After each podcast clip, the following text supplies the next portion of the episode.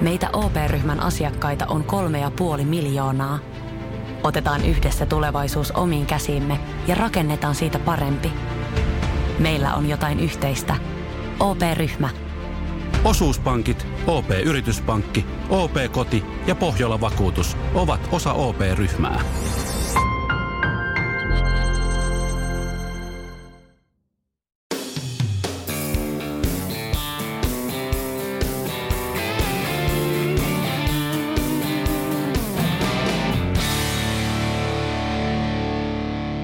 Tervetuloa tämänpäiväiseen Polkuporinaan. Meillä on tänään ehkä pikkasen taas erilainen aihe.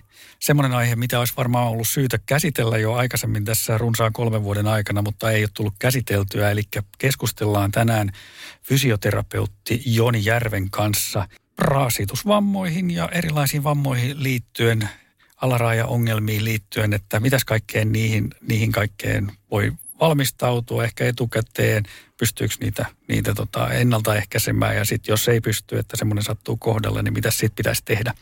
Niin käydään tämmöisen asian kimppuun tässä. Eli tervetuloa Joni Järvi. Kiitos paljon. Kiitos kutsusta. Mukava täällä olla. Mitäs kuuluu, Joni? No ihan hyvä kuuluu, että tietysti tässä nyt, niin kuin varmaan moni muukin, niin odottelee, että tämä koronavaihe tässä helpottaisi, että pääsisi kunnolla liikkumaan eileleen normaalisti, mutta sinällään ihan hyvää. Ei hassumpia. Kyllä. Mites paljon sä liikut ollaan itse arkena tällä hetkellä tähän vuoden aikaan? Ainakin täällä Su- Etelä-Suomessa niin noi kaikki kulkupaikat on melkein niin kuin jäänpeitossa.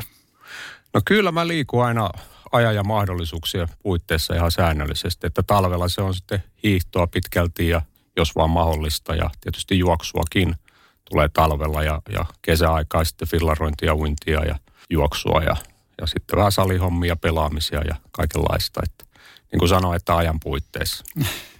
Siinä on jo paljon lajeja kyllä, että varmasti, varmasti niitä sitten jossain vaiheessa sinne, sinne työ ja muun perheen lomaan saa laitettua.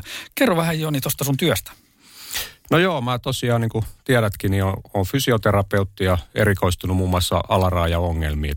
Niiden kanssa on pitkään tehnyt töitä. Myöskin manuaalisen terapia on erikoistunut ja kiinnostuksen kohteena myös niin kuin urheilufysioterapia ja harjoittelu ja tämmöiset. Tämän tyyppiset asiat, eli teen niin kuin ihan sitä käytännön potilastyötä, asiakastyötä pitkälti ja myöskin koulutuksia pidän. Ja ehkä semmoisen voisi tässä mainita, että meillä on myös tämmöinen alarajafysioterapiayhdistys ollut jo niin kuin parikymmentä vuotta, kaksikymmentä vuotta tulee nyt täyteen vissiin tänä vuonna. Ja siinä on toiminut kans ihan alusta asti P J:nä ja me järjestetään sitten koulutuksia myös näistä alaraja-asioista, myöskin juoksusta niin eri puolilla. Okay. Että semmoista toimenkuvaa. No niin. Tarkoittaako alarajaongelmat, että sulla on käytännössä niin kuin juoksijoita siellä sun vastaanotoilla? No juoksijoita on hyvinkin paljon, että tietysti ei pelkästään juoksijoita, että kyllähän niitä jalkavaivoja riittää monenlaisilla ihmisillä, että paljon esimerkiksi myös seisomatyöntekijöitä, että sanotaan, että kovilla alustoilla seisoo paljon ja näin tulee niitä kuormituksia, niin esimerkiksi sen tyyppisiä tilanteita, mutta paljon käy juoksijoita ja triatlonisteja käy ja ja niin edelleen. Ja hyvin laajalla skaalalla sillä, että, että on näitä, jotka juoksee ehkä se kolme kilometriä tai viisi kilsaa viikossa ja sitten näitä, jotka juoksee ehkä se sata kilometriä tai, tai jopa enemmänkin, että, että siinä on niin kuin paljon vaihtelua välillä joo, sitten. Joo, ja varmaan myöskin se, että kuinka tosissaan sitä urheilua sitten ottaa, niin siitäkin löytyy varmaan. No siinä on todellakin eroja sitten, että, että joillakin se on sitä, että vaikka jonkun golfin ohessa vähän pitää semmoista kuntoa yllä, että tosiaan se muutaman kilsan juoksee viikossa ja toiset on sitten hyvinkin tosissaan, että vaihtelua on paljon. Se on varmaan semmoinen asia myöskin, mihin törmää tuossa sun työssä on se, että sitten kun niitä alarajaongelmia on siellä, niin samanaikaisesti näkee sen, sen himon siihen tekemiseen, siihen juoksuun esimerkiksi, niin ne on varmaan semmoisia, mitä joutuu myöskin, mitkä sä joudut myöskin siinä ottaa siinä työssä huomioon, että mikä se balanssi niiden kahden asian välillä on. No se on kyllä ihan totta. No jos nyt ruvetaan miettimään sitä juoksua, niin, niin se on niin kuin monessakin mielessä erittäin hyvä harrastus. Jos ajatellaan niin kuin terveyspuolta, niin siinä on paljonkin hyviä, hyviä puolia. Ajatellaan sydän- ja verenkiertoelimistöä ja hengityspuolta. Ja, ja tutkimuspuolta yhä enemmän tullut kaikki näytöt, mitä merkitystä on kognitiivisen puolen muistilla ja niin edelleen. Eli siinä on paljon, paljon sillä hyviä puolia. Mutta mut ehkä juoksulla semmoinen niin kuin yksi oikein ominainen tekijä, mikä erottaa sitä monesta muusta, niin on se, että se on niin kuin ajankäytöllisesti helppo toteuttaa. Ja näin ollen sitten ajatellaan vaikka tämmöisiä kiireisiä ihmisiä sitten, joilla on jotain ruuhkavuosia tai muuta, niin, niin se juoksu voi olla ainoa, mikä siihen mahtuu ja sopii. Ja silloin me tullaan esimerkiksi sellaiseen asiaan, että, että se niin kuin juoksu liittyy siihen elämään kokonaisuuteen hyvin, hyvin niin kuin laajasti sillä lailla, että, että, että se liittyy niin kuin siihen arjenhallintaan ja hyvinvointiin. Ei ole vaan kyse siitä, että no en mä nyt pääse juokseta, pääse vähän urheilemaan, vaan se puhutaan niin kuin jaksamisesta ylipäätään ja arjenhallinnasta ja elämänhallinnasta. Että siinä on tämmöisiä, tämmöisiä puolia. Ja sitten on tietysti näitä todella niin kuin intohimoisia liikkuvia ihmisiä, että, että voi olla haastavat työt, ja, jotka vie aikaa paljon näin. Ja sitten lisäksi se urheilu itsessään voi olla aika niin kuin vaativaa, että siellä on triatloharrastus tai jotain muuta tällaista. Ja silloin joudutaan vähän miettimään näitä niin kuin kokonaiskuormitusmääriä esimerkiksi enemmän tämmöisissä tilanteissa. Skaala on laaja. Skaala on todella laaja, kyllä. Joo.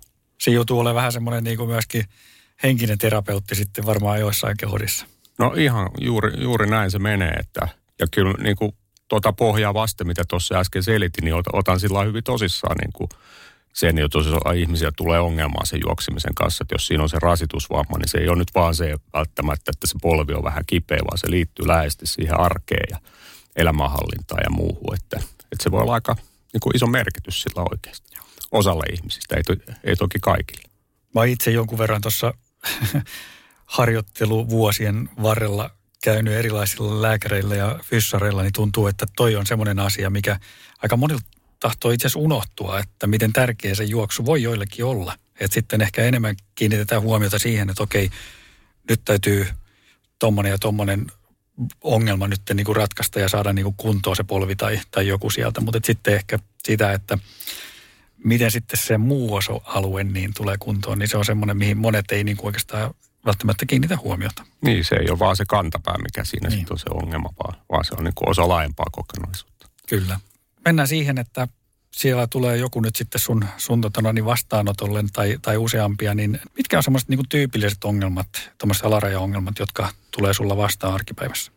No jos me lähdetään nimenomaan niin kuin juoksun näkökulmasta, niin siellähän on enemmän rasitusvammaperäisiä ongelmia. Että jos me ajatellaan sitä niin kuin juoksuominaisuuksia, että, että usein on monotoniset alustat, joku asfaltti tai tie ja, ja kuormat tulee ikään kuin samoille alueille aina, ja ne, ne on harvemmin niin kuin tällaisia varsinaisia onnettomuuksia, mitä siinä tapahtuu, että, että tulisi joku mm. polven niin kuin ristisiden repeämä tai no semmoisia ei nyt tule. Ehkä niin kuin nilkan taittumisia jonkin verran, sanotaan polkujuoksubuumin myötä, niin niitä on vähän tullut enemmän nyt vastaan. Polkujuoksu on toki niin kuin tosi hyvä, että päästään rikkomaan vähän sitä monotonisuutta siinä, mutta, mutta niin kuin sen tyyppisiä vaivoja sieltä nyt jonkin verran on tullut. Mutta tosiaan niin juoksuvaivat on enemmän niin kuin rasitustyyppisiä liittyen tähän lajiominaisuuksiin. Mistä kaikesta johtuu sitten? Se avaa vähän sitä. No tosiaan se, että jos me ajatellaan sitä juoksua tasaisella alustalla, niin ne kuormitukset tulee ikään kuin samoille alueille koko ajan. Et meillä voi olla ihmisiä, joilla sanotaan, että vaikka polvi vaivaa juostessa, mutta se ei vaivaa sitten välttämättä palloilulajeissa. Eli kun vaihdellaan suuntia ja tehdään erilaisia liikkeitä ja näin päin pois. Mutta tätä nyt jonkin verran tosiaan helpottaa se, niin kuin sanoin, että sitten jos sä lähdetään esimerkiksi maastoon juoksemaan ja tulee sitä vaihtelua, että tulee vähän ärsykenrikkaampaa sitä alustasta ja näin, niin se vähän helpottaa tätä, tätä kuviota. Joo. Mutta kyllä ne sinne rasitusvammapuolelle pitkälti menee juoksussa. Onko mitään tapaa sitten niin kuin estää sitä? Ehkä se, että se maratonari siirtyy siitä monotoniselta asfaltilta sinne poluille, se ehkä yksi tapa. Mutta onko muuta niin kuin tapaa sitten niin kuin ennaltaehkäistä tuommoisia rasitusvammoja? No se on tietysti sellainen tuhannen taalan kysymys, että siinä, siinä on muutamia näkökulmia, minkä, minkä kautta sitä voi lähestyä. Eli jos me nyt ajatellaan sitä, että syynä on, on tämä monotonisuus, kuormat tulee samoilla alueilla ja näin, niin, niin silloin meidän pitäisi tehdä jotain sille, eli vähän lähteä rikkomaan sitä monotonisuutta. Ja siinä on yksi, yksi näkökulma tosiaan se niin kuin alustojen vaihtelu. Jonkin verran on näyttöä myös siitä, että, että jos käyttää erilaisia kenkiä, niin se voi tuoda sitä vaihtelua. Vaihtelua siihen monotonisuuteen. Ne tulee pikkasen eri alueille ne kuormat. Semmoisia näkökulmia. Sitten on tietysti tämmöiset niin kuin askellukseen liittyvät ongelmat, että, että jos on vaikka mahdollista, että pystyy käyttämään vähän erilaisia tekniikoita juostessa, että voit juosta vaikka kanta-askeleilla ja myös esimerkiksi päkiaskeleilla. Eli otat vähän sitä kautta sitä vaihtelua siihen ikään kuin siihen monotonisuuteen, niin sillä saattaisi olla myöskin positiivisia vaikutuksia. Se on tosi alue, mitä ei ole niin tarkkaan tutkittu niin kuin ihan, ihan tuosta näkökulmasta, että kun sitä vaihtelee sitä juoksutekniikkaa, mutta ainakin se olisi sellainen looginen ajatus. Eli jollakin tavalla sitä niin kuin monotonisuutta pyrittäisiin rikkomaan siinä, niin, niin siinä on niin kuin yksi asia siihen ennaltaehkäisyyn. Sitten tulee tietysti niin kuin tämmöiset voimaharjoitteluasiat, eli meillä pitää olla niin kuin hyvä lihasvoima, että me pystytään ottaa vastaan niitä kuormituksia, mitä juostessa tulee. Eli noin karkeasti ja se menee vähän lähteestä riippuen, niin juoksussa tulee se noin kolmisen kertaa niin kuin keho isku vastaan alustasta, mikä sitten pitää pystyä tosiaan tota, no, niin vastaanottamaan. Ja, ja se, että, että kun siellä on nämä jarruttavat lihakset hyvässä kunnossa ja näin, niin se on yksi, mikä, mikä voisi sitten ajatella, että se auttaisi tähän, että ei ihan niin helposti tulisi tätä rasitusvammaa. Ja tietysti se, mikä on niin kuin ihan sit selkein varmaan, niin on tämä kuormitusmääriin liittyvät asiat, eli, eli niin kuin se, että ne on realistisia ne ohjelmat, millä lähdetään pyrkiä, vaikka on se sitten mara tai mikä se onkaan se tavoite. Ja ehkä erityisesti niin tämmöiset tilanteet, missä on niin kuin niitä riskihetkiä, niin on, on tämä, että jos sulla on ollut taukoa syystä tai toisesta, juoksu on ollut kiireitä tai muuta, niin sitten palataan vähän liian nopeasti niillä vanhoille kilo, totutuille kilometreille ja, ja siinä on niin kuin se riskikohta sitten. Siinä nyt tuli aika montakin asiaa jo, ei, noin että voisi vielä jatkaakin vähän. Mutta. Joo, mites toi just, just tota noin, niin on varmaan yksi aika tyypillinen, että, että sitten kun löydetään esimerkiksi tämä juoksu uutena lajina esimerkiksi mm. ja, ja sitten nopeasti nostetaan määriä just, niin se on varmaan yksi, yksi niin kuin semmoinen akilleen kantapää siinä just, että, että tulee näitä rasitusvammoja, niin miten sä näkisit, että onko siihen olemassa mitään semmoista niin kuin pätevää nyrkkisääntöä, ei, ei välttämättä hirveän tieteellisesti tutkittua, mutta et semmoista, että millä määrillä pystyisi suurin piirtein niin kuin per vuosi nostaa semmoisia juoksumääriä, että onko siinä mitään niin kuin semmoista peukalotuntumaa? No onhan siinä niin kuin ihan näitä, mitä on laskettu, esimerkiksi tämä kymmenen prosentin sääntö, että, että edellisestä viikosta ei pitäisi yli kymmenen prosenttia pidentää lenkkiä. Toki siinä on myöskin tämä niin kuin, tavallaan se intensiteettiin liittyvät asiat, että jos aloitat vaikka juoksut tai tota, vetojuoksut siinä, niin silloin se pitää huomioida, että se on eri tavalla ja kovemmin kuormittavaa kuin mitä se rauhallinen juoksu. Että myöskin tämmöiset niin kuin muutokset mm. pitäisi huomioida, tai jos sä alat ottaa mäkivetoja enemmän tai jotain tällaista, niin ne on kanssa. Ne on myös semmoisia asioita, mutta se kymmenen prosentin sääntö nyt on yksi semmoinen, mitä nyt on käytetty aika pitkäänkin. Ehkä ihan pienillä kilometreillä niin voi vähän ylittääkin sitä sitten, mutta sitten kun aletaan nostaa kilometrejä, niin, niin se nyt voisi olla, olla semmoinen. Tässä näkee aika paljon niin kuin ympärillään ihmisiä, jotka mielellään nostaa aika nopeastikin niitä kilometrimääriä ja sitten esimerkiksi osallistuu kilpailuihin se peräkkäisinä vuosina ja, ja tota, ne kilpailumatkat melkein tuplaantuu siinä, niin, niin tota, ne tuntuu välillä aika hurjilta ne nopeudet, miten nopeasti ihmiset lisää niitä ja ehkä jossain määrin se myöskin heijastuu niihin rasitusvammoihin, mitä on sitten myöskin nähty, että kyllä siinä kannattaa varmaan olla aika varovainen sen kanssa, että miten niitä määriä nostaa. On, on ja sitten alkuhan se voi olla sitä, että, että aloittaa vaikka ihan kävelyllä, etenkin sitten jos on vaikka tämmöisiä, että siinä on muita tämmöisiä vähän niin kuin altistavia tekijöitä, jos on jotain ylipainoa esimerkiksi. Se on ollut siinä ruuhkavuosi, on ehtinyt oikein liikkuu, muuta on tullut kiloja ja näin päin pois, niin ihan viisasta voi olla silleen, että aloittaa vaikka kävelyä, katsoo sen ensin kuntoon. Pystyy sen puoli tuntia, tunnin kävelemään hyvin ja, ja tota, sitten aloittaa vaikka kävelyhölkkäkävelyjä. Jos nyt lähdetään ihan sieltä niin kuin rakentaa sieltä alusta sitä hommaa, pikkuhiljaa lisäilee sitten juoksun määrää. Ja myöskin sitten niin kuin se oheisharjoittelu siihen, että niitä juoksulihaksia sitten treenaa siinä ohessa. Kyllä. Onko siihen jotain, jotain ohjeistusta siihen voimaharjoitteluun sitten, että kuinka paljon sitä pitäisi olla siinä sitten, jotta se tukisi mukavasti sitä juoksua? No vähän riippuu aina, missä vaiheessa ollaan menossa, että sitten jos mulle, mulle esimerkiksi tulee juoksija, joka nyt sitten joutuu olemaan juoksusta vähän telakalla siinä, että siinä on se rasitusvamma jo päässyt syntymään, niin sitten voidaan panostaa vähän enemmän esimerkiksi siihen voimaharjoittelua, riippuen taas siitä, että minkälaisia löydöksiä tulee. Et siinä tietysti sitten vähän kartoitellaan, että onko siellä jotain, mitä epäillään, että olisi niin kuin altistavaa tekijää, jotain lihasheikkouksia, puolieroja, jotain, jotain tämmöistä. Mutta jos se vaikka siinä vaiheessa on sitä, että tehdään vaikka kolme, neljä kertaa viikossakin, että lähdetään oikeasti niin kuin kasvattaa sitä voimapuolta, tasoittaa niitä eroja ja, ja sen semmoista. Mutta sitten siinä juoksuohjassa, että kyllä siinä nyt vaikka semmoisen, ajattelin, että siinä niin joku tämmöinen kerran viikossa tehtävä ihan kunnonkin voimatreeni, vaikka isommillakin painoilla, niin, niin voi olla ihan paikallaan. Et, et joskus aikaisemmin oli tämä, että pelättiin sitä massaa mm. vähän, mutta, mutta se, että jos sä nyt kerran viikossa teet jonkun kovemman, kovemmankin painotreeni ja, ja muuten juokset, niin ei siinä niin kuin miltä Arnold Schwarzeneggeriltä alla näyttää, että ei sitä tarvitse sillain pelätä siinä.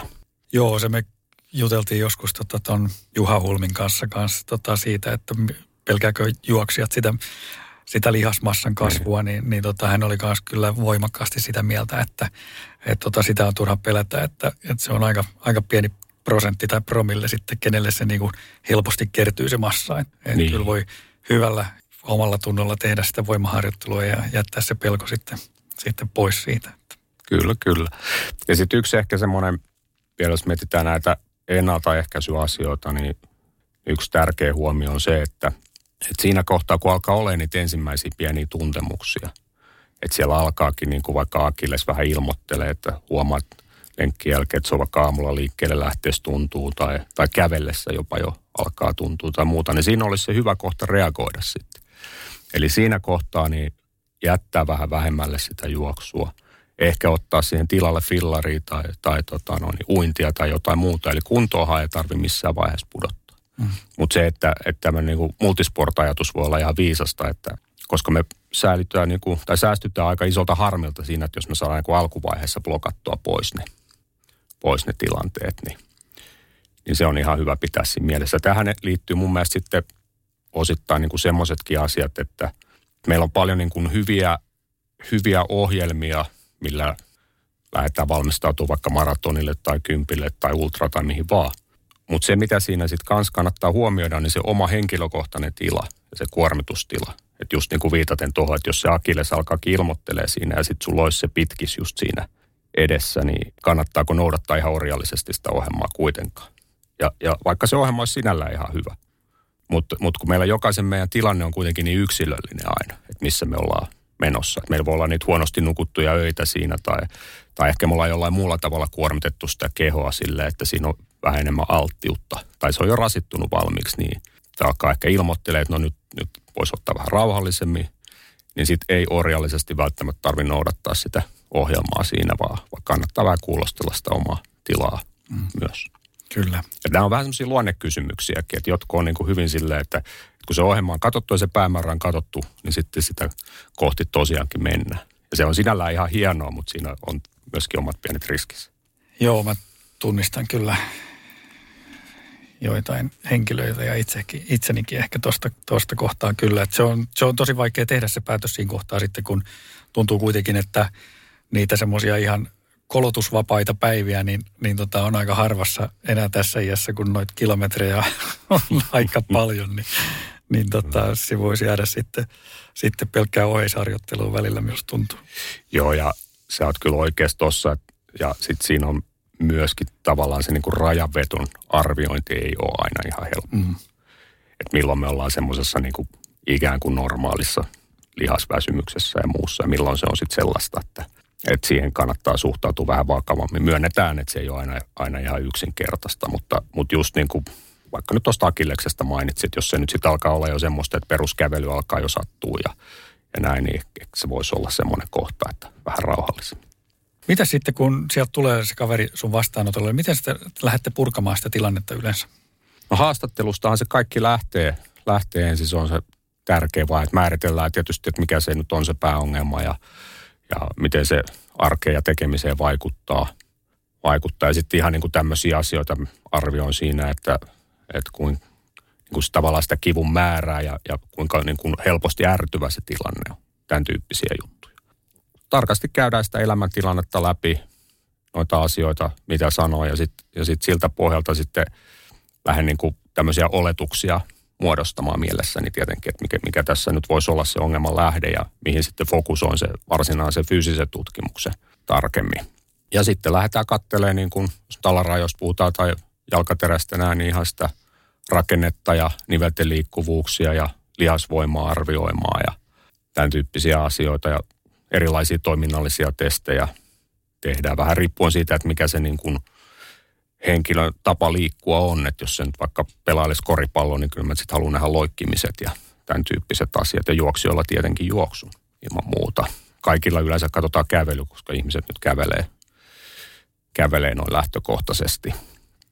Ja myöskin siinä ohessa niin vähän yritän arvioida sitä, niin kuin mitä tuossa aikaisemmin puhuttiin, että mikä se, niin kuin, jos nyt vaikka juoksusta puhutaan, että mikä se juoksun rooli sillä ihmisellä on, mitä se niin kuin tarkoittaa sen elämässä. Ja myöskin sitä, että kuinka pitkälle sitä kuntoutusta olisi niin kuin tarpeellista viedä. Se on tietysti hyvin eri asia, että jos sä juokset sen golfiohessa se kolme tai viisi kilsaa viikossa versus se, että kisailet ja oot niin kuin todella tosissaan siinä, niin, niin se kuntoutuksen tasokin pitää viedä sitten ihan eri tavalla eteenpäin, jos se on vaativampaa se, mitä tehdään. Kuinka hankalaa on, on tota, motivoida ihmisiä tekemään niitä, esimerkiksi sitten niitä erilaisia jumppaliikkeitä ja muita sitten kotona? No tota, mä oon kyllä siihen tulokseen tullut vuosien myötä, että, että jos sä selität ihmisille selkeästi, että miksi, miksi tämä on tärkeää, et anna liian monta harjoitusta, mutta että ne on niin sillä lailla perusteltu, että, että ne on niin kuin järkeenkäypiä, niin, niin se on aika ratkaiseva. Ja sitten jos ei oikein itselläkään ajatusta, että tehdään nyt vähän sitä ja tätä ja tota ja, ja tee nyt noita, niin ei ihan niin helposti tule mm. tapahdu sitten. Mutta onhan siinä toki niin kuin tämmöiset asiat on, että sitten kun vaiva alkaa helpottaa, niin, niin sitten aika usein siinä kohtaa rupeaa jäämään, vaikka ehkä olisi vielä ihan viisasta jatkaa silleen, että että saataisiin sitä kapasiteettia, sitä kestävyyttä vielä enemmänkin niitä urheilusuorituksia varten. Miten sitten niin kuin rasitusvammojen hoitamisessa, niin mitä kaikkea siellä pitää huomioida? No paljonhan se on sitä niin kuin kokonaiskuormituksen ympärillä pyörimistä, eli, eli siinä kohtaa, kun se ihminen tulee, niin on sitä asiaa, ja niin kuin mä sanoin että aikaisempia asioita, sitä, että kuinka kipeä se nyt on ja kuinka ärtynyt se on, niin ruvetaan niin kuin rakentaa sitä ajatusta, että minkä verran sitä voi nyt esimerkiksi kuormittaa ja minkälaisilla tavoilla sitä voi kuormittaa sitä kehoa. Eli semmoiseen tilanteeseen ei päädytä ikinä, että älä tee yhtään mitään, että mene sänkyy makaamaan. Että se ei ole niin kuin ratkaisu, se ei vahvista mitään ja se ei vie mitään eteenpäin. Vaan se räätälöidään niin kuin sen tilanteen mukaan sopivaksi, sopivaksi se harjoitusohjelma. Sitten toki niin kuin arvioidaan sitten semmoisia, että onko siellä kuormittamisen ohella jotain tämmöisiä niin kuin altistavia tekijöitä tällä rasitus, mahdolliseen rasitusvammalle, että jos siellä on jotain no lihasvoimapuolella tai jos on liikkuvuuksissa jotakin, tämä epäilet on vaikka joku liikerajoitus tai näin ja se, se voisi mahdollisesti aiheuttaa jotain ongelmaa liikkumisessa, niin sen tyyppisiä asioita esimerkiksi kartoitellaan siinä. Onko koskaan käynyt semmoista tapausta, että sä joudut sanomaan asiakkaalle, että ei susta enää niin kuin juoksemaan ole? No, se on kyllä aika isosti sanottu, jos ton, ton menee sanomaan, että en muista ikinä sanoneeni, että ihan noilla sanoilla. Okay. Et, et, toki on niin kuin joutunut himmailemaan aika paljon ihmisten kanssa, mutta mut, mut toi on niin kuin aika, aika kova kommentti sitten. Tässä en nyt malta olla, kun ton heitit, niin vähän historiaa tässä myös just tuo esiin, niin, niin aikaisemminhan on ollut tämmöisiä, muistan itse, kun mennään aikaa taaksepäin, että vaikka selkävaivoissa sanottiin joskus, no älä juokse, jos sulla on niin kuin selkävaiva, että juokseminen on suurin piirtein kielletty. No nyt ei ajatella enää, ajatella enää niin. Ja, ja yksi, mikä oli aika pitkä, niin oli näissä niin kuin artroosin näissä niverikkotapauksissa esimerkiksi. Se oli vähän aika, aika sillä ehdotonta, että sitten ei juosta yhtään, mutta, mutta näkemykset on muuttunut tässä ajan kuluessa. Totta kai, jos siellä on nyt joku niin kuin, ää, pahempi nivelrikkotilanne ja oireileva tilanne, eihän sillä nyt teekään mieli mennä juokseen, eikä, eikä sitä suositella, mutta, mutta tutkimuspuoleltahan on, on tullut esimerkiksi tämmöisiä näkemyksiä, että, että jos palataan vaikka sen ennaltaehkäisyyn vähäksi aikaa, niin, niin se, että sopiva määrä juoksua voi jopa ehkäistä nivelrikkoa. Nyt tulee tietysti vähän sinne kilometrimääriin, että kaikessa on sitten rajansa, että sitten jonkun X-rajan jälkeen se kääntyy vähän sitten toisinpäin taas. Mutta, kyllä, kyllä. Mutta tota, no, että et nämä on niin kuin vuosien myötä vähän muuttunutkin nämä näkemykset tässä. Hei, mä otan tähän kohtaan niin tota just ton ää, muutoksen, niin onko muuten niin kuin toi fysioterapia, niin kuin, onko se muuttunut paljon tässä vuosien aikana? No kyllähän siellä muutoksia... Muutoksia tapahtuu. Se liittyy osittain varmasti siihenkin, että kun me tulee niin kuin valtava määrä tutkimusta koko ajan. Me tulee niin kuin tutkimusta tutkimuksen perään ja, ja, ja kun ehtii niin kuin yhteen asiaan perehtyä ja todeta hyväksi, niin sitten tulee vähän epäs tutkimuksia, jossa jo vähän kyseenalaistetaan taas asioita. Et, et meillä on niin kuin vuosien myötä semmoisia erilaisia trendejä ollut, nousevia ja laskevia trendejä. Tämä on kyllä mielenkiintoinen kysymys. Mm, siinä ehkä käy vähän sellaista, että innostutaan aina jostain uusista asioista ja sitten mun näkökulmasta vähän turhankin paljon jätetään niin kuin aikaisempaa. Kun lähtökohtaisesti se, että, että siellä niin kuin omassa työkalupakissa olisi paljon erilaisia välineitä niin, ja taitoja ja, ja ajatuksia, miten toimii, niin olisi varmaankin hyvä. Et silloin, kun, jos ajattelee, kun se ihminen sieltä ovesta tulee sisään, niin siellä on jokaisella tavallaan niin kuin erilainen määrä erilaisia asioita, mitkä on johtanut siihen ongelmaan. Ne ei, ne ei suinkaan olekaan niin kuin samanlaisia ne tilanteet, mistä niin kuin ajaudutaan siihen, että on, on vaikka joku kantapään kipu tai, tai mikä se nyt ikinä onkaan, se vaiva. Ja näin ollen, niin me lähdetään sitä asiaa purkaa ja tekemään sitä terapiaa, niin, niin se, että meillä on myöskin erilaisia välineitä vastata niihin erilaisiin syihin ja tarpeisiin, mitä siellä on. Tällä hetkellä, vähän vielä jatkan tästä, että tällä hetkellä meillä on aika vahvasti menossa niin kuin tämä aktiivinen harjoittelupuoli ja voima, voimaharjoittelupuoli ja tämmöinen, mikä on musta ihan, ihan hienoa.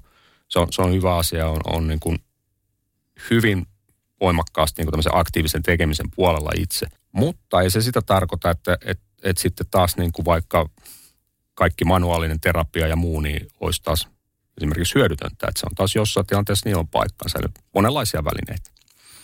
Joo, se on varmaan hyvä, että ei niin kuin, miten se sanonta menee, että, että kaikki ei näytä niin kuin nauloilta ja niitä lyödään vasaralla, vaan totta noin, että siellä on vähän niin kuin erilaista, erilaista niin kuin ongelmaa ja erilaista ratkaisua myöskin sitä myöten. Joo, näinpä. Okei, nyt me ollaan siellä ja me ollaan tutkittu sitä henkilöä, niin kerro vähän, että mitkä on nyt tämmöiset niin kuin tyypilliset ongelmat, juok, puhutaan nyt juoksijoista kuitenkin, niin on, juoksijan ongelmia, jotka tulee siellä vastaan sulla töissä. No, kyllähän ne sinne niin kuin hyvin paljon menee just sinne polvi-, nilkka-, jalkaterä-alueelle, eli alaraajaongelmia. Että jos nyt puhuttiin jo siitä monotonisuudesta, puhuttiin siitä, että, että se on se kolme kertaa kehon paino, mikä pitää pystyä ottaa vastaan. Noin, että se on tietysti ihan ymmärrettävää. Mä vähän pohjustan taas. Niin. Toki niin kuin keho, se, tavallaan se iskutus, se on ihan normaalia ja meillä on kehossa niin kuin useita hienoja mekanismeja, mitkä pystyy ottaa sitä vastaan silloin, kun ne toimii hyviä, niitä kuormitetaan oikealla tavalla, niin, niin, niin meillä on, on niin kuin jalkateräjoustomekanismit, meillä on nilkan osalta, polven osalta, lonkan osalta, niin omat mekanisminsa ottaa sitä iskua vastaan. Että ei se ole niin kuin lähtökohtaisesti, se on joku mörkö se kuorma. Eli, eli keho on kyllä niin kuin, toimii hyvin siltä osin. Mutta tosiaan niitä, paljon niitä on niin kuin polvessa ja siitä alaspäin, että tyypillisiä olisi tämmöiset kantakalvoärsitykset, plantaarifaskiopatiat, akillesvaivat, säären erilaiset vaivat, niin sanotut penikkataudit ja sitten juoksijan polvi. Siinä on muutamia semmoisia oikein tyypillisiä. Otettaisiko me joku niistä pöydälle ja lähdettäisiin purkaa vähän, mistä, mistä näistä on oikein kysymys? Mä luulen, että kuulijoiden joukossa oli varmaan monta ihmistä, joille nämä on kuitenkin ainakin osa näistä tuttuja, että aloitetaanko me vaikka siitä plantaarifaskiopatiasta tai faskiopatiasta, no. että, että tota, Al- se on itsellekin aika tuttu ollut tässä viimeisen vuonna. Siitä me voidaan hyvin aloittaa ja musta oli hauska, kun sä sanoit plantaarifaskiittisessa korjassa niin. Faskiopatia. Otetaan siitä heti ensin kiinni, eli, eli siinä on se iitti-sana, mm. plantaarifaskiitti, mitä käytetään, käytetään toki paljon edelleen ja iittiä on niin kuin tulehdus. Ja nyt sitä on korvattu enemmän tällä patialla, jonka on enemmän tämmöinen niin yleis, yleistermi semmoiselle kivulle ja vaivalle. Ja se on tietysti siitä mielessä merkityksellistä, että jos, jos me ajatellaan vain niin kuin sitä tulehdusta, niin silloin meidän keinot on ehkä enemmän siellä niin kuin kylmä- ja tulehduskipulääkkeet ja näin. Ja en, en nyt sano, että ei niillä mitään merkitystä olisi, mutta, mutta ne on niin kuin ilmeisesti aika vähäisessä roolissa se tulehdus sitten kuitenkin. Näissä sama, sama kuin mennään sinne akilleksen puolelle, että, että puhutaan tendinopatioista. Tänä päivänä ei sitä iittiksestä niinkään. Mutta jos nyt lähdetään purkaa sitä plantaarifaskiopatiaa, niin, niin tota, tämä on aika iso aihe nyt jo pelkästään. Lähdetään nyt siitä, että siellä kannan alueella on niin kuin monta erilaista mahdollista oireen aiheuttajaa. Että siellä on pienten lihasten tämmöisiä niin kuin varpaiden koukistajien lähtökohtia. Sinne menee hermotusta, mikä voi niin kuin hermo-oiretta olla aiheuttamassa. Osaltaan siellä on rasvapatiaa ja näin päin pois. Niillä on hieman niin kuin erilaisia oirekuvia tai, tai ne ärsyntyy mahdollisesti vähän erilaisissa tilanteissa. Ja, ja tota, niitä sitten ammattilaisen on tietysti hyvä osata vähän erotella, että mikä se mahdollinen koireen lähde on. Mutta se plantaarifaskiopatia on sitten se on, on varsin tyypillinen oireen aiheuttaja. Se kalvo itsessä, jos mietitään sitä kantakalvoa, niin se on sieltä kannan alueelta lähtevä, kiinnittyy sinne varpaiden tyviosaan, ää, toimii tämmöisen niin kuin iskuvaimentajana, suojaa vähän alla olevia kudoksia, tukee kaaria ja niin edelleen. Jos mä ajatellaan juoksua, kun juosta ja kuorma tulee jalan päälle, niin se on myöskin tämmöinen, kun se toimii iskuvaimentajana, se myöskin ikään kuin lataa vähän energiaa siinä, kun me tullaan jalan päälle. Ja sitten taas kun lähdetään ponnistamaan, niin se ikään kuin vapauttaa sitä energiaa. Se on myös tämmöisiä merkityksiä. Et se on varsin tärkeä rakenne. Mutta kun se lähtökohta on siellä kannassa, ja kun me sitä kuormitetaan, niin siinä tulee myöskin tämmöistä vetorasitusta sitten. Ja sitten sit me tullaan semmoiseen tilanteeseen, että, että kun me kuormitetaan kehoa, niin kehohan tavallaan niin kuin vahvistuu siinä, että kuormitus ei ole paha asia. Mutta sitten kun me kuormitetaan sitä semmoisilla tavoilla, että se ylittää tavallaan sen niin kuin kapasiteetin ikään kuin korjata tai vahvistaa sitä aluetta, mitä on kuormitettu. Että me tuodaan esimerkiksi liian nopeasti sinne sitä kuormaa, niin sitten alkaa tulee niitä ongelmia. Ja, ja sitten voidaan puhua tämmöistä, tulee vaikka tämmöisiä niin kuin mikrorepeimiä, pieniä repeimiä sinne kalvo, kalvoalueelle. Ja sitten me tullaan tärkeäseen kohtaan. Eli siinä vaiheessa, kun se homma alkaa, että siellä on niin kuin ensimmäiset kertoja alkaa aamulla vähän tuntuu liikkeelle lähteä, että no hei nyt siellä kannan niin kuin alasisäsyrjällä on tämmöistä liikkeelle lähtökipua ja sitten vähän kävellään, että no hei, nyt se helpottikin. Näin se tyypillisesti menee. Et silloin kun sä tuot kuorman siihen, niin se sattuu, vähän aikaa kävelet, liikut, sitten se alkaa helpottaa. Niin tässä me tullaan siihen, mihin aikaisemmin tuossa viitattiin, että siinä olisi se hyvä kohta reagoida nyt. Koska se on, niin kuin varmaan hyvin tiedät, niin se on varsin kiusallinen ja pitkäaikainen vaiva helposti. Kyllä. Sitten. Mutta sitten kun se tuossa kohtaa napataan kiinni, ehkä teipataan hyvin vaikka urheiluteipillä, huomioidaan vähän kenkäasioita, vaihdetaan vaikka hetkeksi sinne fillaripuolelle uimaan ja muuta. Me voidaan päästä aika paljon helpommalla siinä. Mutta tota, aina se ei niin mene, vaan siitä saattaa sitten tulla hyvinkin pitkäkestoinen, kiusallinen vaiva. Ja, ja tosiaan, jos mietitään mikä siellä altistaa, niin siellä on ihan nämä klassiset, no ylipaino, tämän tyyppiset asiat iän myötä tulee vähän enemmän. Ja sitten just nämä, sanotaan kovilla alustoilla, työtä tekevät ihmiset, niillä on vähän enemmän. Mutta ihan tavallista myös nuorilla urheilevilla ihmisillä, hyvinkin tavallista juoksijoilla tosi paljon. Mua kiinnosti toi, että et niinku se, mistä se johtuu, mutta nyt se, nyt se kävit siitä vähän läpi just, että se Jaa. iällä on tietty merkitys siinä, muutamia muita, niin tota, se on varmaan semmoinen myöskin, mikä kiinnostaa, että johon ehkä pystyy jossain määrin myöskin vaikuttaa siinä niin kuin etukäteen, että pystyisi ehkä niin kuin niin, käydä vähän läpi niitä, että mistä se oikein niin kuin johtuu, että, että onko siellä jotain semmoisia tekijöitä, millä voisi ehkä ennaltaehkäistä sitä, muuta kuin se, että okei, sitten kun se tuntuu ensimmäisen kerran siinä aamulla, niin siinä vaiheessa vaihtaa sen juoksun fillariin esimerkiksi. Joo, se on nyt se tärkeä tekijä, että sitten sit kun se alkaa reagoimaan, niin, niin siinä vaiheessa sitten huomioi sen ja vähän, vähän keventää ja muuttaa niitä kuormitusmäärää. Ennaltaehkäisy on niin kuin lähtökohtaisesti aika haastava aihealue. Me ollaan vähän vahvemmilla silloin, kun tavallaan niin kuin tiedon puolesta siinä kohtaa, kun on jo jotain tapahtunut, miten me lähdetään hoitaa ja tekemään sitten sen kanssa. Mutta se, että mikä siihen ennaltaehkäisyyn vaikuttaa, niin se ei ole ihan helppoa. Me vähän tuossa käytiin jo aikaisemmin niitä yleisiä asioita, mitä tuli näihin niin kuin kilometrimäärien lisäykseen ja tämmöisiä niin kuin kuormitusmäärän lisäyksiä. Se nyt on niin kuin ihan olennainen asia myös tässä, niin kuin se on muissakin, mm. muissakin rasitusvammoissa. No sitten siellä on jotain tämmöisiä niin kuin tekijöitä, mitä, mitkä saattaisi altistaa. Että et voi olla tämmöistä niin kuin nilkaliikkuvuusrajoituksia, ehkä pohjelihaskireyttä, tämän tyyppisiä juttuja, minkä kanssa voisi tehdä töitä. Sitten tämmöinen mahdollisesti vaikuttava tekijä, niin tänne ylipronaatio, viivästynyt pronaatio näissä joustomekanismeissa siis. Pronaatio on normaali jalan joustomekanismi, mutta jos se on tämmöinen niin kuin voimakas tai, tai pitkittynyt, niin, niin saattaisi olla tämmöinen altistava tekijä siinä kanssa. Ja sitten jos siellä nyt tämmöisiä asioita on, niin sitten me voidaan miettiä, että mistä ne taas sitten juontuu. Että onko se sitä, että siellä on tiettyjen lihasalueiden heikkouksia, joita pitäisi käydä sitten treenaamaan ja Onko, tai onko siellä mahdollisesti esimerkiksi liikerajoituksia, jotka johtaa niin kuin kompensaationa tämmöisiin ilmiöihin. Että semmoisia juttuja siinä. Ja, ja tietysti se, että vanhat vammat on ne, mitkä ennustaa, ennustaa niin kuin uusia vammoja aika okay. voimakkaasti. Et se, että jos sulla on ollut jotakin juoksuun liittyvää vaivaa, niin se on semmoinen, mikä ennustaa uudelleen niin kuin kipeytymistä tai rasitusvammaa ja muuta. Niin onko se niin semmoisia, että joku tietty rasitusvamma, niin kuin sen jälkeen on todennäköisempää saada joku toinen rasitusvamma? Onko sitten tyyppisiä niin ketjutuksia, mitä Semmo... sä ajattelet? Joo, semmoisia ketjutuksia. Tietysti se samakin, sama voi tulla niin uudestaan tai sitten voi tulla uuset. Nyt, jos mä nyt ajattelin ihan näin niin kuin kokemuksellisesti, nyt mä en vedä tätä miltään niin kuin tutkimuspohjalta.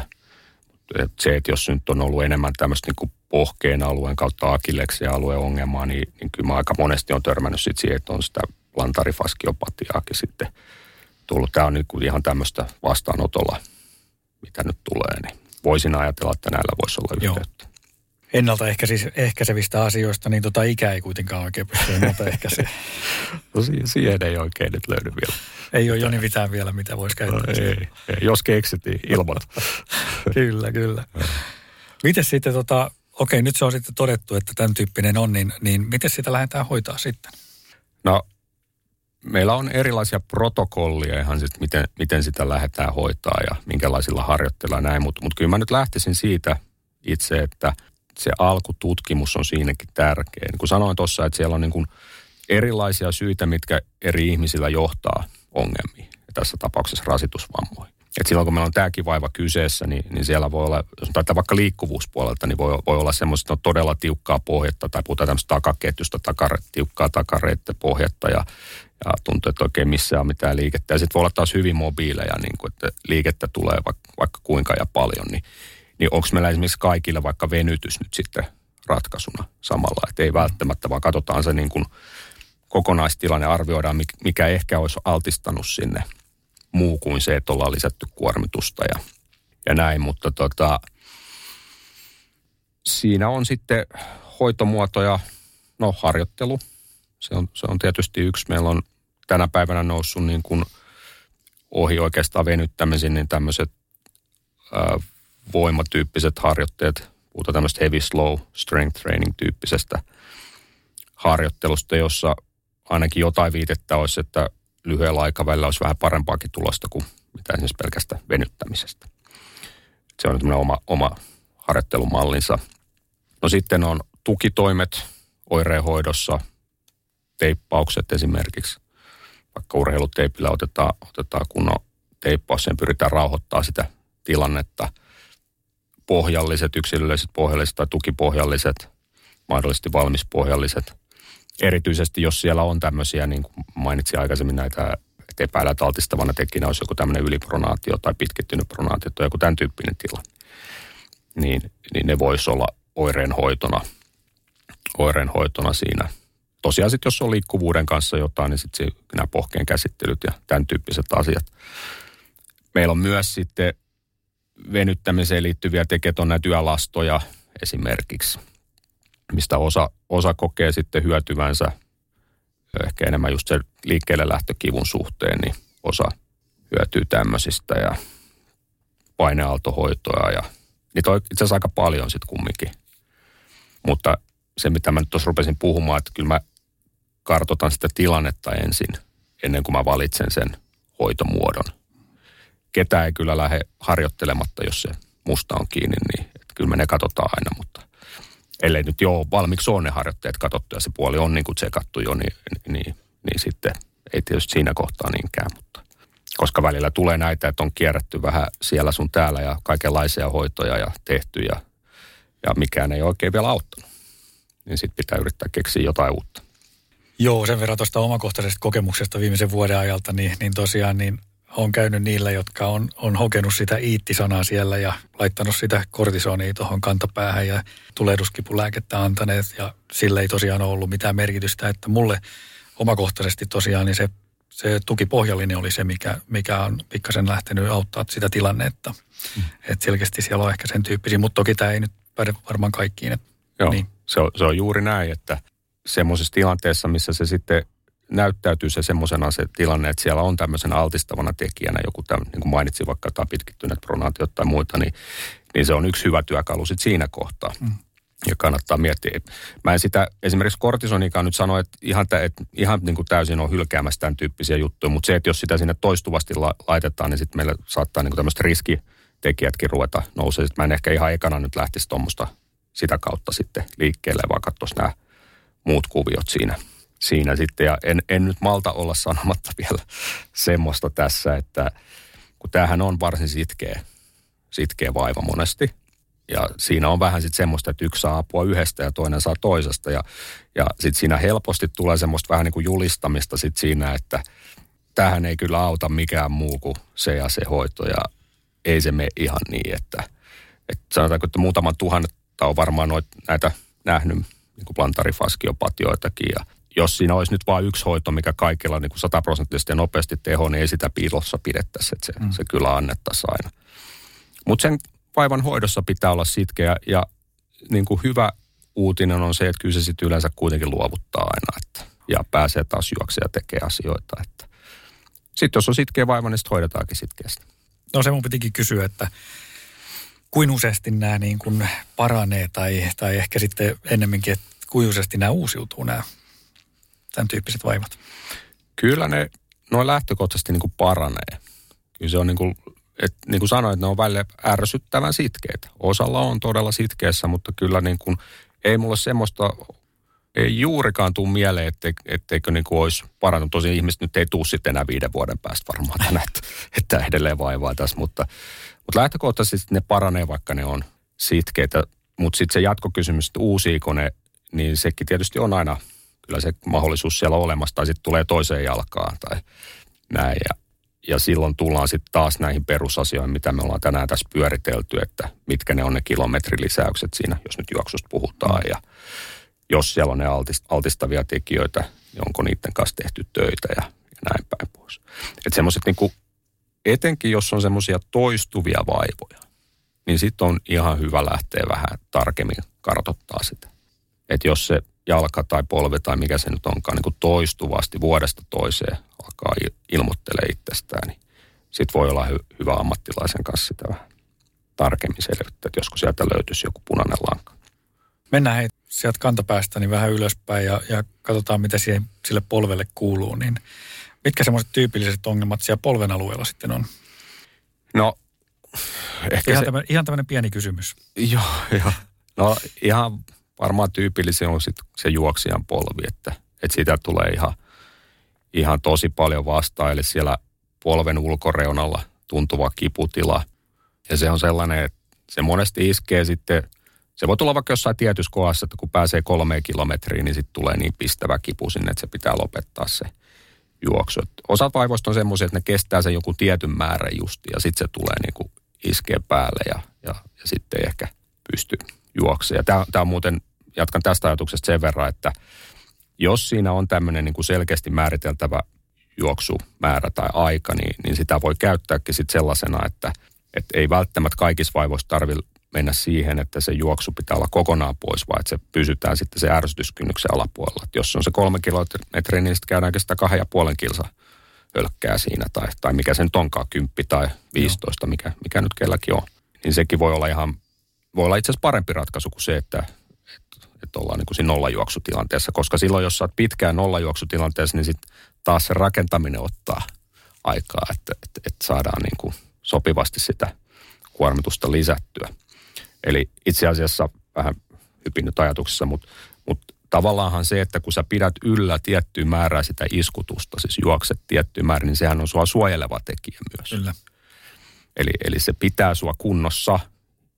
Ja sitten kun sulla tulee se joku tauko siinä, on se sitten flunssan tai minkä takia tahansa, niin sitten me tullaan siihen vähän kriittisempään kohtaan, siihen, siihen paluukohtaan, että et, et se tapahtuisi järkevästi. Mutta palaamme siihen polveen. Joo, se tosiaan se on semmoinen hyvin tyypillinen se juoksijan polvi, se kalvojänne, mikä siinä nyt sitten kiinnittyy, se lähtee tuolta niin kuin pakaraseudusta parista eri kohdasta ja siinä kuntouttamisessa niin niin kuin polven osalla monesti muutenkin, niin, niin myös tämä niin kuin lonkan ja pakaran alueen huomiointi on aika yksi semmoinen olennainen asia. Että ne juoksukilometrit tietysti niin kuin kaikessa muussakin, että se kuormitusmäärä on sopivasti rakennettu. Mutta polvi on sillä lailla jännä, että jos mä ajatellaan sitä laajemminkin, niin polvi ikään kuin keikkuu tuossa jalka, nilkan jalkaterä ja, ja lonkan välissä, niin niin se, että mitä siellä jalkaterässä nilkassa tapahtuu ja mitä siellä lonkassa tapahtuu, niin se heijastuu sinne polveen aika voimakkaasti, eli, eli ne huomioidaan, huomioidaan siinä sitten kanssa. Eli käytännössä kun tämän tyyppinen vaiva tulee, niin, niin taas katsotaan ne sopiva kuormitusmäärätaso, katsotaan esimerkiksi niitä lihasheikkouksia mahdollisia, mitä, mitä sieltä löytyy, vähän niin kuin linjausasioita, katsotaan juoksulinjauksia ja tämän tyyppisiä juttuja. Ja sitten lähdetään löydösten pohjalta treenaamaan, mahdollisesti myös käsittelyjä ja näin edelleen. Polven osalta ilmeisesti kuitenkin se tilanne on, voi olla se, että, että vaikka se kipu on siellä polvessa, sitten se ongelma ei välttämättä löydykään polvesta, vaan, vaan jostain esimerkiksi sieltä nilkasta tai, tai lonkasta. Joo, juuri näin, että, että ne voi niin kuin heijastaa, heijastaa sitten, että jos nyt ajatteltaisiin vaikka hyvin monenlaisiakin vuorovaikutussuhteita, mutta että jos nyt ajatellaan, että meillä olisi vaikka nilkan alueella joku tämmöinen liikerajoitus, puhutaan vaikka tämmöistä ylemmän nilkkanivelen liikerajoituksesta ja, ja sitten se tavallaan se askelus ei pääse rullaamaan semmoisella tavalla, kun se nyt normaalisti menisi, niin sitten voi olla tämmöisiä niin kuin kompensatorisia vääntöjä sitten muualle taas ja näin ollen, niin sitten se pitäisi se nilkan tilanne siinä kohtaa hoitaa, jos, jos me nyt oletetaan, että se siihen polveen vaikuttaisi. Että onhan siellä tämmöisiä erilaisia ketjuja, sama sitten lonkan osalta. Mutta sitten on vielä yksi, niin kun, mikä on musta ihmisen kohdalla mielenkiintoista, kun tämä ei ole vaan sitä biomekaniikkaa ja, ja näitä niin kun voimia ja miten niin kun asiat toimii suhteessa toisiinsa, vaan siellä on aina se mieli kanssa mukaan. Yksi, mitä viime vuosina on tullut paljon, niin on se, että mikä on esimerkiksi pelon merkitys, että miten se pitäisi kuntoutuksessa huomioida kanssa, että pitäisi semmoisia turhia pelkoja hälventää ja näin päin pois, että uskalletaan oikealla tavalla kuormittaa sitä kehoa. Ja sitten semmoinen, mihin aina joskus törmään, on joskus vähän koomisiakin ne tilanteet, niin on tämmöinen, että on, että on opittu käyttämään kehoa siis jollakin tavalla. Että se voi olla lähteä vaikka tämmöisestä, että, että luet joku artikkeli, että kun minä juoksen, niin pitää vaikka viedä vaikka lantio eteen tai tai jotain muuta. Ja sitten se niin kuin omassa mielessä muotoutuu se ajatus jonkinlaiseksi, ja se liikkeessä tulee jollakin tavalla hassu. Ja sitten se alkaa tuottaa sitä oiretta niin kuin jossain kohtaa. Ei välttämättä heti, mutta, mutta jossain kohtaa. Ja, ja nyt me tullaan taas se niin kuin alkukartoituksen merkitykseen. Että sitten kun me katsotaan, kun se ihminen juoksee, ja sit, jos siellä sitten löytyy joku semmoinen asia, mistä ajattelee, että hei, tuohon to, to, to, ehkä kannattaa nyt vähän tarttua, ja vaikka nyt se lantio osalta, että no mik, miksi, että ootko tietoinen, että aika voimakkaasti tuo lantio on nyt kiertyneenä tolleen, niin, niin siinä voi nousta joku tämmöinen, no joo, että luin sieltä lehdestä, että lantio pitää olla edessä tai, tai jotain tämmöistä. Ja tämä on siinä mielessä tosi mielenkiintoista, että, että nyt jos me ei tätä huomioida, niin me voidaan tehdä siellä niin kuin biomekaanisesti asioita, me voidaan tehdä harjoitteita ja me voidaan tehdä näitä, mutta se, mutta se varsinainen syy löytyy sieltä tässä tilanteessa. Siis se löytyy siitä ajatuksesta, sen ihmisen ajatuksesta siitä, että miten se liikkeen pitäisi toteutua. Ja näitä esimerkkejä on kyllä tässä vuosien varrella tullut ihan jonkin verran eri tilanteista. Ne tekemiset, mitä tehdään, niin ei monesti ole kauhean monimutkaisia. Mutta se, että me saadaan niin jotenkin sitä driverista kiinni vähän, mikä, mikä siinä nyt aiheuttaa sitä ongelmaa, niin se on se aika tärkeä vaihe. Ja siinä, no varmaan niin kuin kokemuksellakin sitten osansa siinä ja totta kai sitten kaikella, mitä nyt sitten opiskelee ja tutustuu ja näin. Niin. Tuossa on valtava iso merkitys varmaan niin kuin ihan pelkästään niin kuin tuolla juoksutekniikalla, että millainen juoksutekniikka on, että se, ja se on varmaan semmoinen, minkä, mitä, pystyy, mitä te pystytte vähän niin kuin analysoimaan siellä myöskin sitten vastaanotolla, niin esimerkiksi juoksumatolla tai vastaavalla. No joo, että et kyllähän se tota, juoksu, juoksujolla katsotaan juoksu, että et siitä, siitä nyt lähdetään. Että, ja useimmiten se sitten videoidaan ja kuvataan ja sitten katsotaan mahdollisesti yhdessä sitä. Katsotaan, että onko siellä jotain semmoista, mihin ehkä olisi hyvä puuttua. Et, et, toki täytyy nyt tähän samaan yhteyteen sanoa se, että kaikilla on vähän omanlaisensa juoksutapa ja siihen vaikuttaa monen monta asiaa sitten, että kun kehot ei ole keskenään niin kuin samanlaisia. Siellä voi olla semmoisia vippauksia, mitkä voi näyttää vähän hassulta, mutta ne nyt istuu siihen kehoon sitten. Siellä on tämmöinen puoli sitten kanssa, että aina ei ole syytä lähteä muuttaa kaikkea, vaikka se näyttää niin kuin jostain kohdasta katsottuna vähän hassulta. Että se, että jos jalkaterä menee vähän, no sanotaan vaikka näin, että jalkaterä on vaikka kääntynyt vähän ulospäin ja se juontuu esimerkiksi lonkan rakenteesta, niin meidän ei ole välttämättä syytä ruveta muuttaa sitä jalkateräasentoa siinä juoksussa, koska sitten siellä on äkkiä se lonkka kipeänä. Eli kokonaisuus siinä pitää, pitää kyllä huomioida. Mutta, mutta toki niin kuin siellä niin kuin juoksussa itsessään, niin nousee sieltä välillä esiin niitä asioita, mihin on ihan hyvä puuttua. Että, no ihan klassisia on näitä vaikka, että liian pitkä askel esimerkiksi tai, tai jotain tämmöisiä. tai sitten jotain lantioasentoon liittyvää tai käsien käyttöön tai vartalon kiertoihin. Tai. Niitä on sitten aika paljonkin semmoisia, millä on niin kuin joillekin merkitystä. Sen mä nyt haluan vielä tässä sanoa, että se, että jos on joku, on se sitten ylipronaatiota tai mitä tahansa tuollaista, niin se ei todellakaan tarkoita sitä, että kaikille ja aina tulee sitten joku ongelma. Mutta sitten taas toisaalta etenkin siinä vaiheessa, kun niitä ongelmia on tullut ja sitten me löydetään tämmöisiä tekijöitä siellä, niin monesti niin kun niitä lähdetään sitten vähän korjalle ja muuttaa, niin se sitten kuitenkin helpottaa.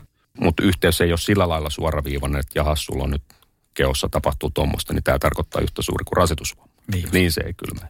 Ja kun katsoo tuolla niin kun kaduilla ja poluilla, kun ihmiset juoksee, niin kyllä niitä on niitä juoksutyylejä yhtä paljon kuin ihmisiäkin. No se on justiinsa niin.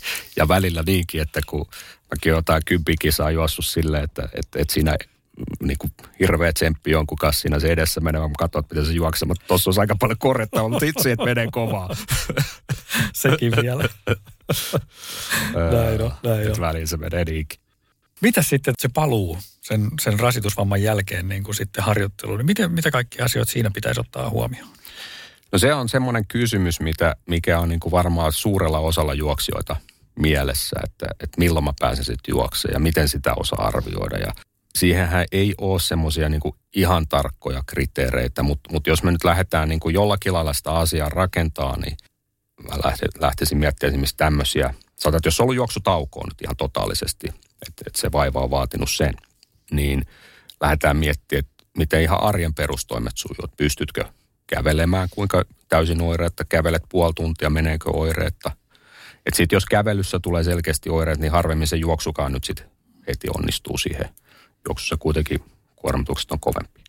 No lähdetään siitä, että, että kävely onnistuu, puoli tuntia tunnin kävelee, ei mitään, ei mitään ongelmaa enää. Aikaisemmin oli, nyt ei enää ole. No sitten me voidaan ehkä tehdä vaikka jonkinlaista testijuoksua vaikka tasaisella tai paikalla, että katsoa, että no niin, että pystyn kymmenen minuuttia menee, ei, ei mitään oiretta, mutta Mutta ehkä sen jälkeen vähän alkaa tuntua. No sitten voidaan todeta, että jos se vaiva, niin kuin vaiva on sen tyyppinen, että sitä uskaltaa kuitenkin kuormittaa, niin ehkä sä aloitat sitten sillä pikkasen vajaa kymmenen minuuttia alkuun. Ja sitten tehdään niitä samaan aikaan niitä vahvistavia harjoitteita ynnä muuta ynnä muuta. Ja sitten lähdetään pikkuhiljaa kasvattaa. Ja siinäkin monesti sitten mennään vähän niin kuin vaihe vaiheelta, että, tai ohjeista monesti, että, että aloitat ensin vaikka tasamaastossa rauhallisella vauhdilla. Sitten vähän kävelyä alkuun ja sitten hölkkäät siinä. Ja kasvatat vaikka matkaa ensin. Ja sitten kun sä oot matkassa päässyt X määrään, niin otetaan sitten sitä vauhtia sinne. Ja sitten voidaan ottaa vaikka mäkiä tai jotain. Että vähän niin kuin kuormitustekijä kerralla, ei ladata kaikkea sinne. Ja sitten se on sitä, seurata asiaa ja tehdään tarvittaessa korjaukset. Koska sitten kun sä etenet tuolla tavalla, niin sä harvemmin saat siellä mitään nyt, että et jos nyt vähän sit kipeytyy, niin sä pystyt ottaa helposti vähän takaspäin ja taas niin kuin säädellään sitä tilannetta niin kuin Se, siihen hetkeen sopivaksi. Joo. Et sen verran vielä jatkan tästä, että, että meillä on niin kuin vaivoja, jossa on oikeasti tärkeää, ettei juosta. Että on semmoisia niin kuin ilmeisiä, että jos on rasitusmurtuma, niin eihän sun kannata juosta siihen, että se on niin ja piste. Että se nyt vaan pitää odottaa, että se kuntoutuu ja, ja sitten lähdetään vaikka pikkuhiljaa kävelyt ja hölkät ja lisäillä. Ja, ja kyllä mä nyt sanoisin, että nämä niin kuin akuutit plantarifaskiopatiat ja akuutit akilleksetkin kipeät, niin ei niin nyt heti kannata sitten juosta. Niinkin pitää vähän antaa siinä aikaa. Aikaa kumminkin semmoinen joku niinku realismi siinä, että et, et milloin se on. Mutta se, se riippuu myöskin vaivasta, että vaivat ei ole keskenään vertailukelpoisia. Mutta tuossa nyt on jotain ajatuksia, että miten sitä paluuta lähtisi tekemään. Ja sitten semmoinen seuraaminen siinä pikkuhiljaa lisätään ja, ja sitten voi ottaa myöhemmin sitten ne kymmenen prosentin säännöt enää siihen. Joo. Mukaan. Onko siis sitten niin kuin kuitenkin se vaara, kun mä mietin vaan niin kuin, ehkä taas liian omakohtaisesti, mutta, mutta just se, että, että kun palaan niihin vanhoihin harjoitusrutiineihin ja määriin ja tämmöisiin näin, vaikkakin menee sillä niin kuin hitaalla aloituksella, niin jos ei siellä harjoittelussa ole tehnyt niin kuin muutoksia esimerkiksi, niin kuin ne tekee niitä tarvittavia voimaharjoitteita, että ne asiat ei enää uusiutuisi, niin kuinka suuri riski siinä kuitenkin on sitten palata siihen tavallaan siihen samaan kuoppaan ja sen saman ongelman pariin? No ainahan riski on olemassa, että ei, ei, ei sillä nyt sinänsä mitään voi, mutta se, että kun sä toteutat sen tuommoisella tavalla, tässä on vähän vaivakohtaisesti, mutta jos sulla nyt vaikka pikkasen tuntuu ja menee nopeasti ohi, niin ei se monesti tarkoita. Jos vaikka joku lonkka vähän tuntuu siinä, että nollasta kymppiä, että siellä on kakkosen tai kolmosen tuntemus ja se asettuu heti lenkin jälkeen esimerkiksi, niin ei se välttämättä tarkoita sitä, että sun pitää vähentää nyt siinä yhtään mitään. Mutta jos se niin isosti sattuu ja kestää kauan, niin, niin siitä on kyllä hyvä reagoida, eli tuoda, tuoda sitä alaspäin sitä kuormaa ja tehdä sitä muuta työtä siinä, että et mahdollisuudethan aina paremmat, mitä paremmin sä kuntoutat sen oikeasti, mitä ahvemmat kudokset sulla on ja, ja sitten kun sä etenet siinä kuormittamisessa loogisella tavalla. Eihän tämä nyt semmoista niinku tiedettä ole, että me voidaan niinku pistää joku mittari suhu ja sanoa, että nyt sä voit tehdä ton verran ja nyt sä voit tehdä ton verran. Että kyllä on se semmoista veteen piirrettyä viivaa aina jossain määrin, se kuormittaminen. Ja edelleen, kun tämä ei ole pelkkää biomekaniikkaa, että se, että, mit, että, että jos se onkin nyt ollut sitä, että tässä on viikkoa tullut nukuttua ja kaikki niin kuin mahdolliset paineet päällä ja muuta, niin nekin vaikuttaa. Kyllä. Eli siinä on hyvin, hyvin paljon niin kuin myöskin sitä niin kuin oman kehon kuuntelua ja kyllä. Tämmöisiä kyllä. Asioita pitää ottaa huomioon siellä. Että... Ja, ja toisiin ihmisiin, niin kuin, että tässä kun nyt on avustamassa tässä prosessissa, sanotaan näin, tässä tämmöisessä kuntoutumisessa, toisiin ihmisiin pitää rohkaista. Että kyllä sä voit käyttää sitä jalkaa. Mennään pikkuhiljaa edetään ja ei se ole mitään lasia, se, kun se oikeasti kestää ja se on tarkoitettu ihan tähän. Ja toisiin vähän pitää toppuutella. Että ei se ole nyt niin ehdoton, että jos sulla nyt jää se pitkis nyt just tuossa kohtaa, kun sun kuitenkin on paikat noin kipeänä. Että kyllä nämä mielen asiat liittyy tähän hyvin läheisesti. Kyllä, se on just näin. Mitäs, tota, mitäs Joni, sulla on seuraavaksi tässä tarjottimella? Onko jotain, mihin sä harjoittelet itse tällä hetkellä vai meneekö ihan tällainen kuntoilut? Puolella vaan. Kyllä mulla on jotain ajatuksia. Mä en ehkä julkaise niitä, mutta jotain, jotain ajatuksia vaan. Tässä on. Mutta, tota, mutta sanotaan nyt lähtökohtaisesti, että mä tykkään liikkua eri tavoin. Et, et mä tykkään mennä niin kuin kovaa jossain lappujuoksussa, mutta yhä enemmän on ruvennut nauttia näistä vuosien myötä. Näistä, että juoksee rauhallisesti tuolla luonnossa ja eri tavoin liikkuu. Että on se sitten fillari tai on se kajakki tai, tai uiden tai mitä vaan. Et kyllä se jatkuu nyt tämä tämmöinen... monipuolinen tekee nyt, vitsi kun pääsisi nyt hiihtelemään. Se on, jos nyt puhutaan ihan lähitavoitteista, niin mä toivon, että pääsisi hiihtämään. Nythän nämä sahaa nämä säät tässä ja tämä on vähän, vähän haastavaa tää etelässä, mutta joo. Se olisi nyt ihan lähitavoite. Pidetään se toinen tavoite siellä salaisuutena ja katsotaan, katsotaan mikä se on. Polkuporinat, hei toivottaa tosi hyvät tsempit tuleviin tavoitteisiin ja kiittää tästä sessiosta. Joo, joo kiitos paljon. Kiitos.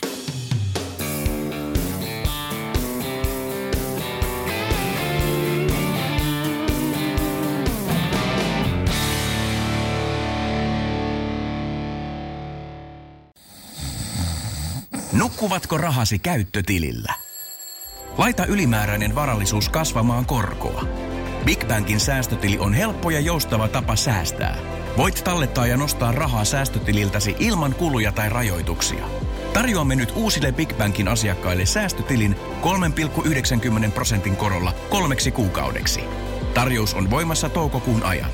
Avaa säästötili osoitteessa bigbank piste fi.